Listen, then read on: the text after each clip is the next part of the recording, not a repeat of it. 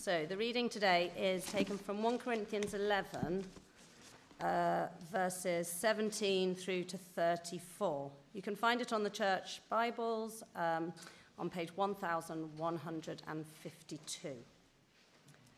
So, in the following directives, I have no praise for you, for your meetings do more harm than good. In the first place, I hear that when you come together as a church, there are divisions among you, and to some extent, I believe it. No doubt there have to be differences among you to show which of you have God's approval. So then, when you come together, it is not the Lord's Supper you eat. For when you are eating, some of you go ahead with your own private suppers. As a result, one person remains hungry and another gets drunk. Don't you have homes to eat and drink in? Or do you despise the church of God by humiliating those who have nothing? What shall I say to you? Shall I praise you? Certainly not in this matter. For I received from God what I also passed on to you. The Lord Jesus, on the night he was betrayed, took bread, and when he had given thanks, he broke it and said, This is my body, which is for you. Do this in remembrance of me.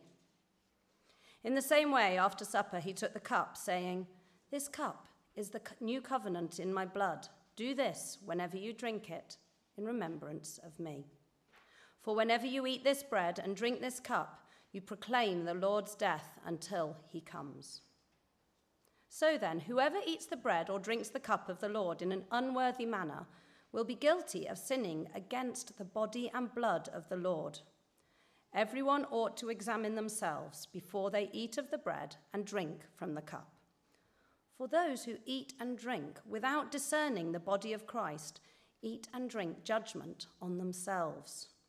That is why many among you are weak and ill, and a number of you have fallen asleep. But if we were more discerning with regard to ourselves, we would not come under such judgment. Nevertheless, when we are judged in this way by the Lord, we are being disciplined so that we will not be finally condemned with the world. So then, my brothers and sisters, when you gather to eat, you should all eat together. Anyone who is hungry should eat something at home, so that when you meet together, it may not result in judgment. And when I come, I will give further instructions. If you've got Bibles, keep them open. Uh, that's the bit of the Bible we're going to be thinking about, looking at together. Uh, so it'd be good to have it handy. Let me pray for us as we uh, get stuck into this together.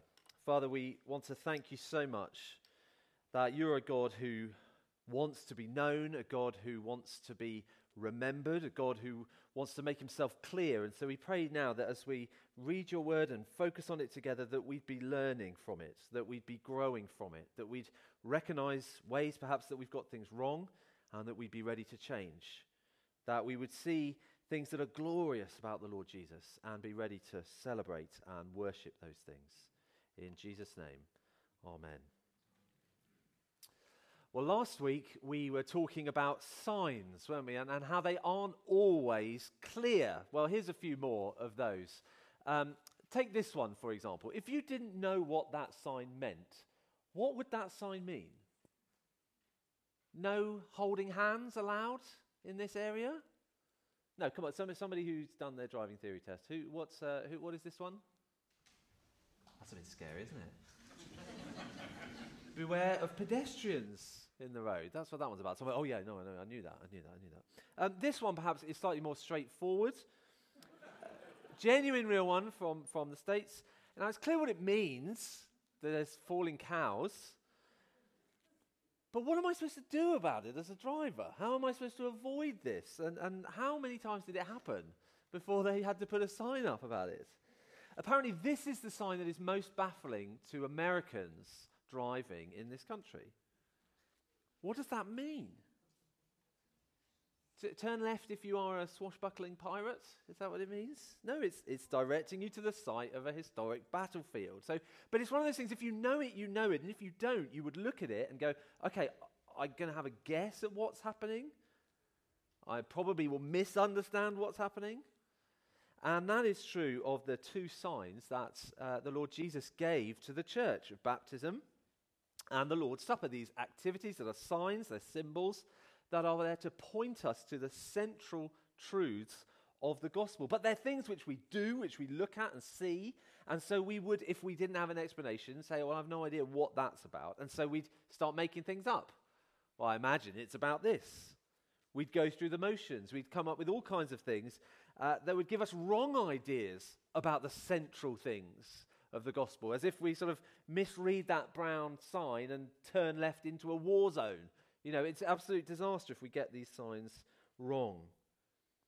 Last week we looked at the sign of baptism. This week we're looking at the Lord's Supper and trying to understand how this is a glorious picture of the gospel and yet one that can go so wrong. The bit of the Bible uh, that Vicky just read for us, it's gone so wrong, so out of whack that it's now unrecognizable. So take a look at verse 20. Paul says to them, So then, when you come together, it is not the Lord's Supper you eat. Now, whatever it was they thought they were doing, that was not the Lord's Supper anymore. It's become somebody else's supper, somebody else's very dysfunctional dinner I don't know if you can imagine this being said of us. You can imagine somebody in authority coming and saying, in the following things, talking about the Lord's Supper, I have no praise for you, for your meetings do more harm than good. That's quite a thing to say, isn't it? It would be better if you guys just stopped meeting, stopped doing this. That's how, pos- how wrong it's possible to be. Now, I don't want that to be us. I'm sure you don't want that to be us. I want this day's meeting to do us lots of good.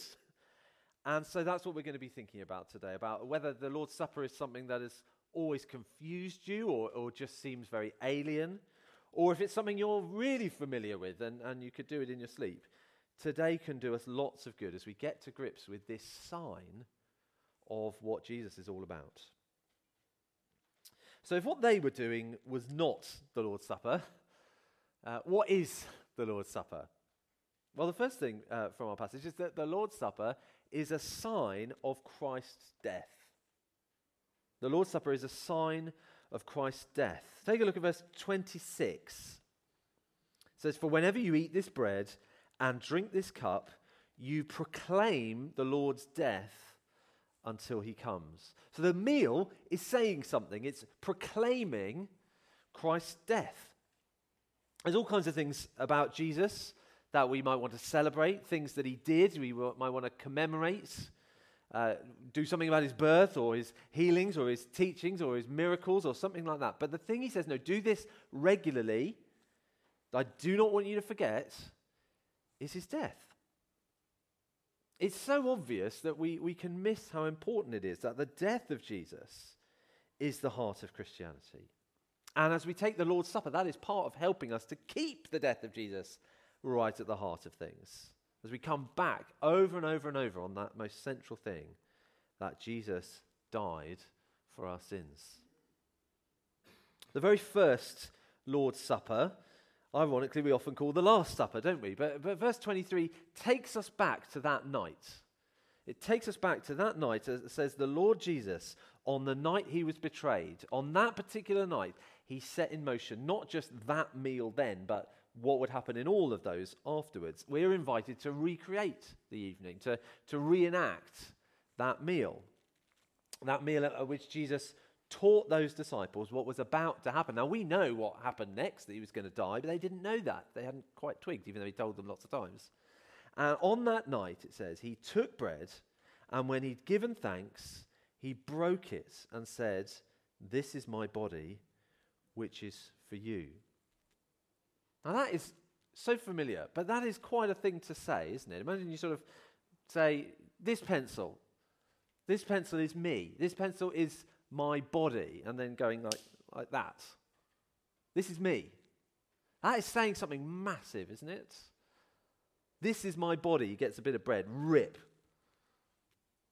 The meal is, is a picture of his death at the hands of brutal soldiers as he's torn, as he's broken. The Lord's Supper is a sign of his death.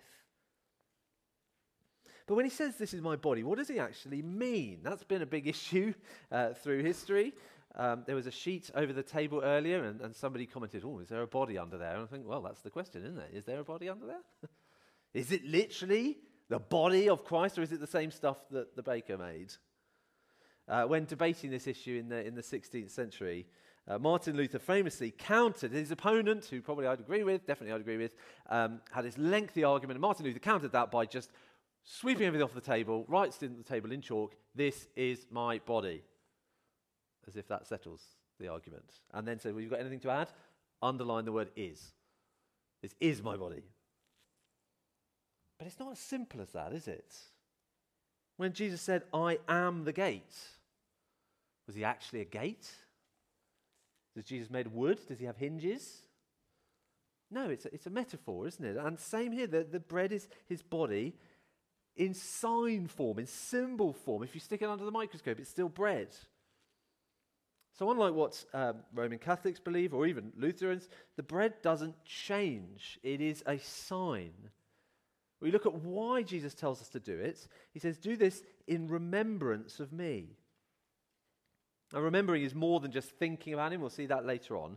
But the purpose of it, the purpose of the bread, is to bring to mind the body of Jesus, not to bring the body of Jesus dragged back into the room somehow. The bread is a sign of his death. Jesus is present among us by his Spirit. That's how he is present with us always.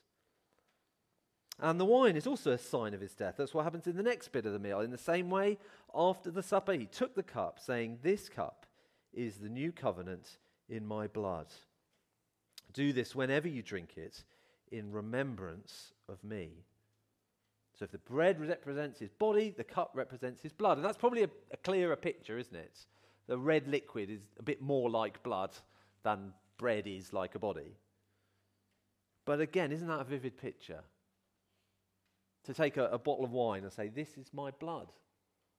Glug, glug, glug, glug, glug, glug, glug, glug, glug, and pour it out like that because it's the pouring out that's, that's in view here. So in, uh, in Matthew 26, when Jesus is setting up the meal, he says, This is the blood of my blood of the covenant, which is poured out for many for the forgiveness of sins. So when we're seeing the blood here, we're seeing blood poured out on the cross for our forgiveness. Blood is a really big deal in the Bible. Throughout the Bible, cover to cover, blood is required to deal with sin. Because sin is that serious. When we reject God, we ignore God, we break his rules, we spurn his love, that is enormous when he's infinitely worthy. We were made to worship him and we don't. Sin is staggeringly serious. And so the punishment it deserves is death, is blood. But in the Old Testament, God provided a way for sinners to live. Those sacrifices, those animals. Been uh, reading a really interesting book about sort of going through the actually how would it have been, and I mean the smells and all that kind of stuff. But um, really, really interesting, and just talking about all the animals and how the animals would be chosen and then brought out, and then the priests who uh, on the Day of Atonement are wearing pure white robes. I mean, pure white robes, and you're about to kill an animal. That seems a bad idea, but it's a picture, isn't it? And they, they're there and they, they lay their hands on the head of this animal and confess the sins over this animal, confess the sins of the people. They're identifying this animal with those people, putting their sins on this beast. Everything we've done on this thing and then killing it. And its blood poured out, poured out on the altar, splattered on the mercy seat. There is so much blood Hebrews puts it like this, and it's sort of summarizing the whole thing. It says, In fact, the law requires nearly everything be cleansed with blood, and without the shedding of blood, there is no forgiveness. It is deliberately very gruesome because sin is so serious. When God's people were first gathered together, given the Ten Commandments, God sealed the deal with blood. So, Exodus 24, they sacrificed bulls, and then we read Moses took the blood and sprinkled it on the people. And he said, This is the blood of the covenant that the Lord has made with you. Do you recognize that phrase? This is the blood of the covenant. That old covenant, that arrangement, that agreement with God about how they'd relate to Him, that was all sealed in blood. A covenant with all sorts of regulations and rituals and sacrifices. And because the people kept sinning, the blood keeps flowing. But even with the sacrifices, people still broke that covenant. They ruined that relationship. And yet, God promised, instead of just to ditch them, promised a new covenant. He promises a new way of relating to Him, which is going to have one sacrifice, one sacrifice once and for all to deal with sin. That was the hope. That's what they were looking for. And then Jesus comes, and as he comes to his death, he says, It's my blood. It's going to be my death. Not a lamb, not a bull, not a goat. It's going to be my death that takes the place of the people, that takes the sin, takes the guilt, takes the punishment. His blood is the blood of the new covenant. His death is the only sacrifice we need. So, whenever we come back and we talk about Jesus' blood, that is supposed to be dealing with this, this thing we're supposed to know at the back of our minds something is not right. Perhaps when we're weighed down with guilt, we've got a sense that something needs to be done about it. Or something has been done about it. The blood of Jesus has been shed to cleanse us from our sin. His blood has been spilt to deal with that punishment. And his death's enough. It's enough to bring us to God now. We've got no problem between us anymore, no spot, no blemish, no issue. And this meal is supposed to be a reminder of that, that we are in this new covenant relationship with him because of his blood. The cup we drink proclaims that, declares that, that Jesus' death has paid for our sins. This cup is the new covenant in my blood. So, whenever we take this, we're celebrating that death, aren't we? We are celebrating that everything's been done, that we're not in the Old Testament anymore, and that we're not completely lost and on our own. Instead, Jesus has done it all. The Lord's Supper is a sign of Christ's death. But it's, it's not just sort of a sign on the wall, a sign sort of out there to look at, uh, admire, or something like that. It's something we participate in, isn't it? It's something we do. And for that reason, there's more going on. It's not just a, a sign of Christ's death, it's a sign of our faith. The Lord's Supper is a sign of our faith, it's, it's a sign of our faith in Jesus' death for us. We saw earlier, didn't we? When we have the meal, we proclaim the Lord's death. So it's, it's saying something when we take part in it. And not just saying Jesus died, it's saying, I trust in that. I trust in Jesus' death. The bread and the wine represent Jesus' body, Jesus' blood. Eating, drinking, that represents receiving Jesus, doesn't it? Receiving him by faith. It's not a passive thing, it's not just something that's done to you. You reach out and you take it and you put it in your mouth and you consume it, you internalize it. It's not just sort of saying, here's the sign, it's a little model replica of Jesus, and we look at it. No, it's a, it's a thing we interact with, we personally take on board. And in that way, it's a sign of our faith, isn't it? So Jesus says that when we eat the bread, we're remembering him. We take the cup, we're remembering him. And more than just thinking again about him. So, I mean, you might say, Oh, do you remember last week when such and such a thing happened? You can say, Oh, yeah, I remember that. And that might be, I mean, I don't care. I can literally, I can remember. Or it might be like, Yeah, that's great. I remember that. Or it might be kind of, Oh, I remember that. I've been trying to forget. It doesn't tell us anything. But Jesus wants more than that. When we're supposed to remember him, that's about honoring him. So we think about that when we have Remembrance Sunday, don't we? That's remembering. It's not just let's just recall, go over the dates again. It's honoring. And in this case, it's remembering what his death was all about and re embracing it.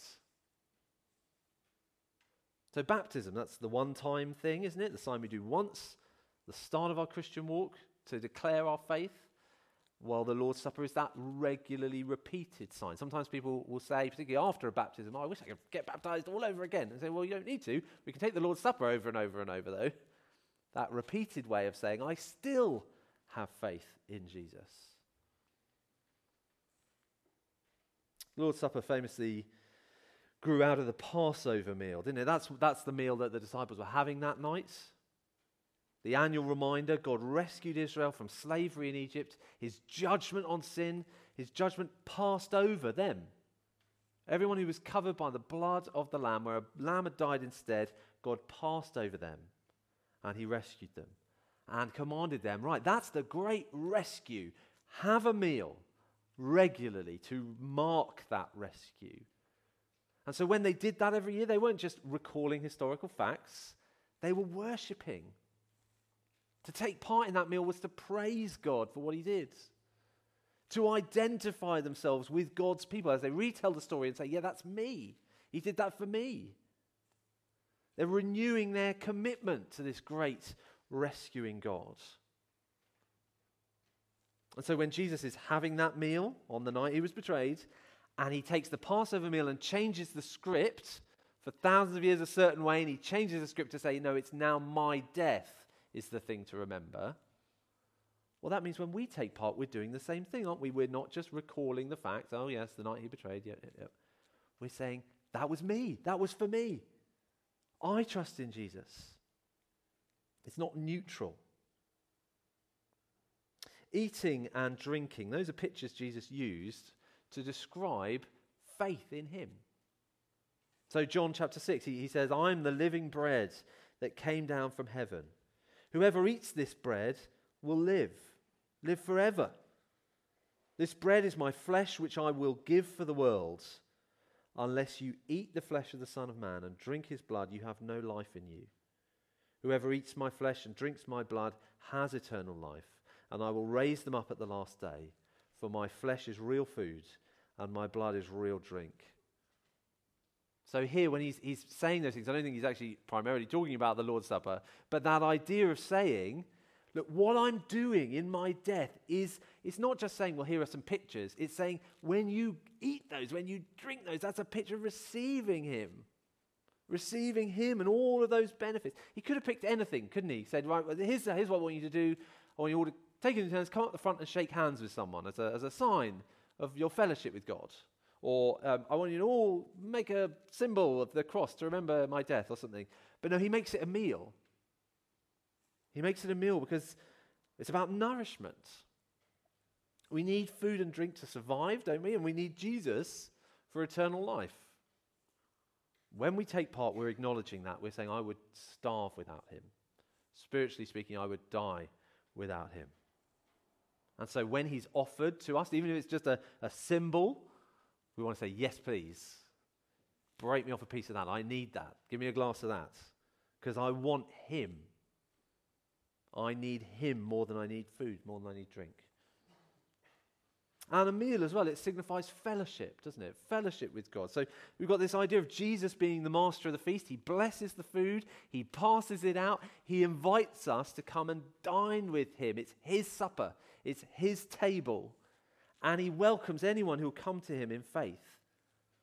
So when we eat and we drink, that is us accepting his invitation. RSVPing yes to the gospel. And so, in that sense, this is a, this is a spiritual meal, isn't it? This is a really spiritual meal. So, uh, the idea that it's just an aid for memory, often that's called memorialism, uh, that would be probably closest to where I am. But I, there's another way in which I don't think it's quite sufficient because we aren't just remembering, are we? We're, there is a sense in which Jesus is being offered to us. Not literally in the bread and the wine, but no less really by his Spirit. If we eat and we drink, it doesn't do us any spiritual good. It can even do us harm, as we saw. But when we eat and drink with faith, we're feeding on Christ. We're built up in him. We're given strength for the journey. It's a sign of our faith. And we are on a journey, aren't we? Our faith uh, doesn't just look backwards to the cross, it looks forwards to glory as well. And so does this meal. It says there at the end, doesn't it? For whenever you eat this bread and drink this cup, you proclaim the Lord's death until he comes. There's an until here. It's a temporary meal, it's a, it's a starter. It's kind of the canapes, if you like, before the, before the main meal, which is coming later. When he dished out the wine at that first supper, he said exactly that, didn't he? Jesus says, I tell you, I will not drink from this fruit of the vine from now on until that day when I drink it new with you in my Father's kingdom. So when we eat this now, we're looking ahead. If we take part now in this meal, we're signifying my hope is set then on that feast. I cannot wait for that. The Lord's Supper is a sign of our faith. So, what was the problem in Corinth?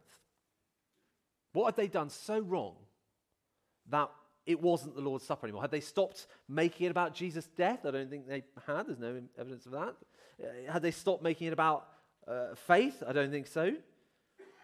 The issue was that they ignored the Lord's Supper being a sign of our unity. The Lord's Supper is a sign of our unity as well. It isn't just about the vertical, us and God, it's the horizontal, about us and one another. So when we take part, when we share this meal, that is what sharing a meal always is. It's a sign of our fellowship together in Christ. And that's what they'd got wrong. So take a look at verse 18. He says, In the first place, I hear that when you come together as a church, there are divisions among you. Now, something about that doesn't make sense, doesn't it? When you come together, there are divisions. When you gather, it only emphasizes how scattered you actually are. And that is shown all the more in how they do the Lord's Supper. Now, they did things very differently to us. Uh, in all likelihood, church was in someone's house. Uh, the Lord's Supper wasn't so much necessarily part of a service as part of a meal. And I've been part of churches where uh, they do things like that sometimes. It's, it's a wonderful thing, it's a beautiful thing.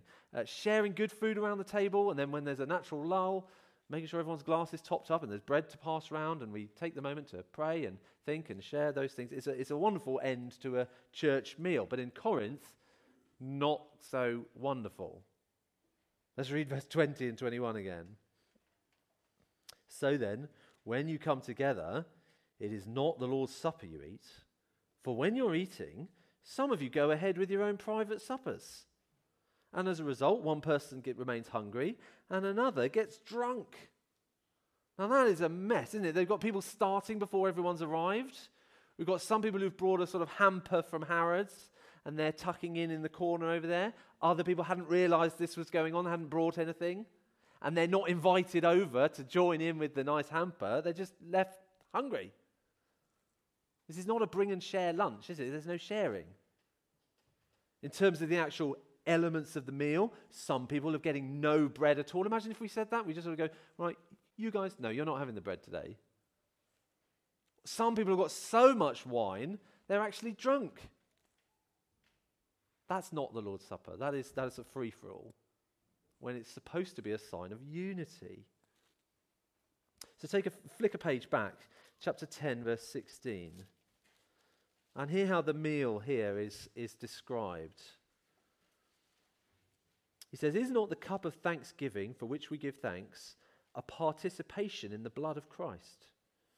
And is not the bread that we break a participation in the body of Christ? Because there is one loaf, we who are many are one body, for we all share the one loaf. There's lots going on there, but it's a sign of unity, isn't it? Often the meal is called communion. That's from this verse participation, communion. That's the same, same word. That idea of communing with God and communing with each other. And it's that second part that Paul's got in mind back in chapter 11, verse 29, when he talks about discerning the body of Christ. They aren't failing to recognize the bread, they aren't failing to trust in Jesus, they're failing to acknowledge the church. That's the body of Christ. This meal is a communion, it's a community family meal.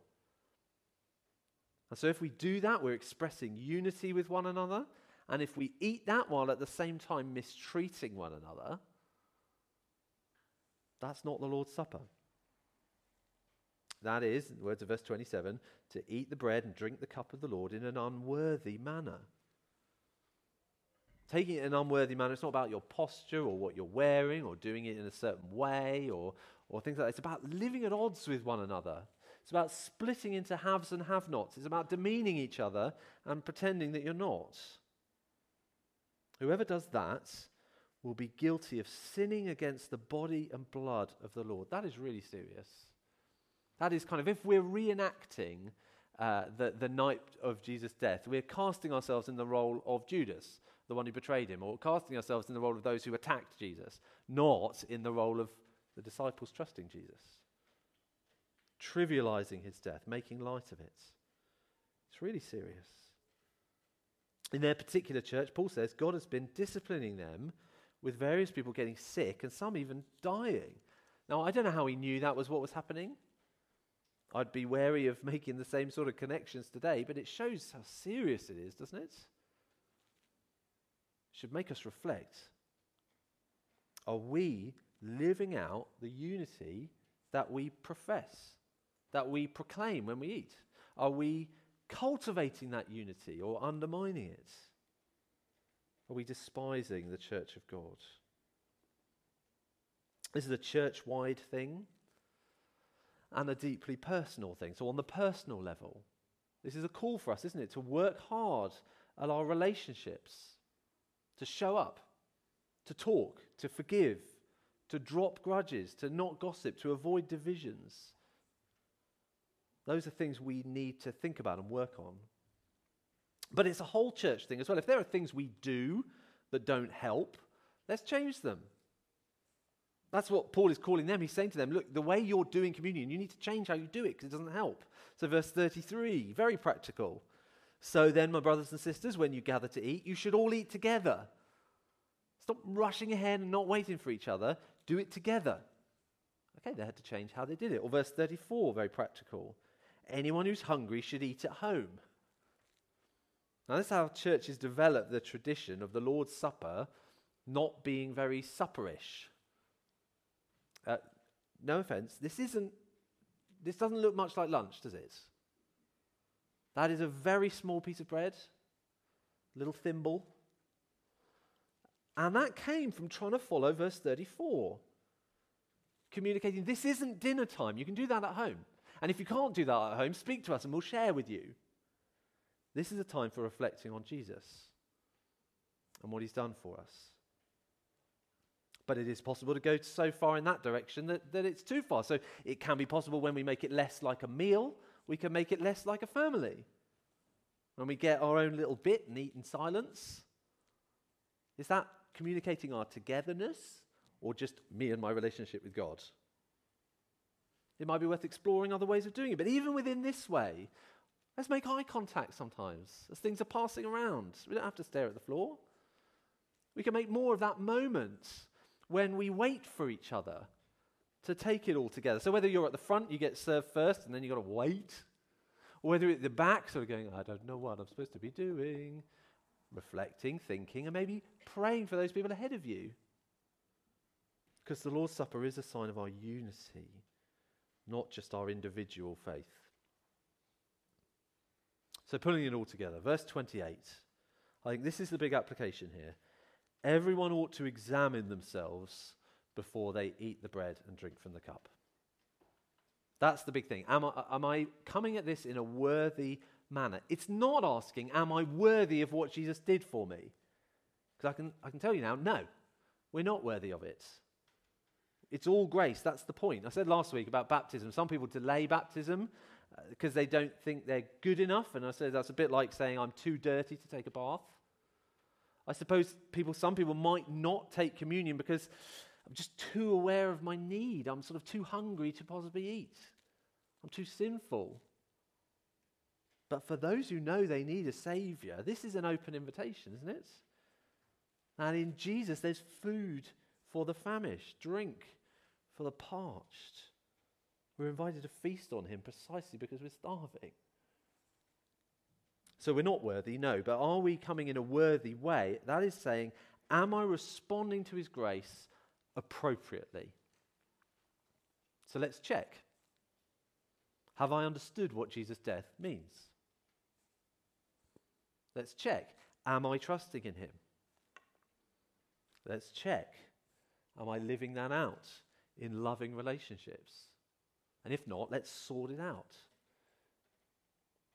in a sermon like this, you might think, well, the application is going to be take the Lord's Supper. And that is how many of us are going to uh, uh, apply it. But the application might be for you not to take it. It might be, as we've been thinking about these things, you think, actually, I, I, my faith is not in Jesus' death. Well, in that case, this isn't the meal for you. It would be saying something you don't actually agree with. So just pass those things on and reflect maybe on what's going on. The application would, I suppose, be believe in Jesus and then by all means join in. It might be as you examine yourself, you're suddenly aware actually, there are relationships, particularly in this church body, that are not right. I'm behaving in ways that undercut that unity. Well, let's put that right first. Let's not presume. Let's make it a matter of priority. There might be some people who reflect and go, actually, yes, I should take part in this. This is for me, but you haven't been baptized. Now, we don't have a rule on, on that. It's not like you must do one before the other, but it's just worth reflecting. After what we heard last week, if I'm willing to take one sign of belonging, why wouldn't I take the other sign of belonging as well? Something to think about. But for the rest, who do believe in Jesus, who are trusting in Him, who are not perfect, but are seeking to live at peace,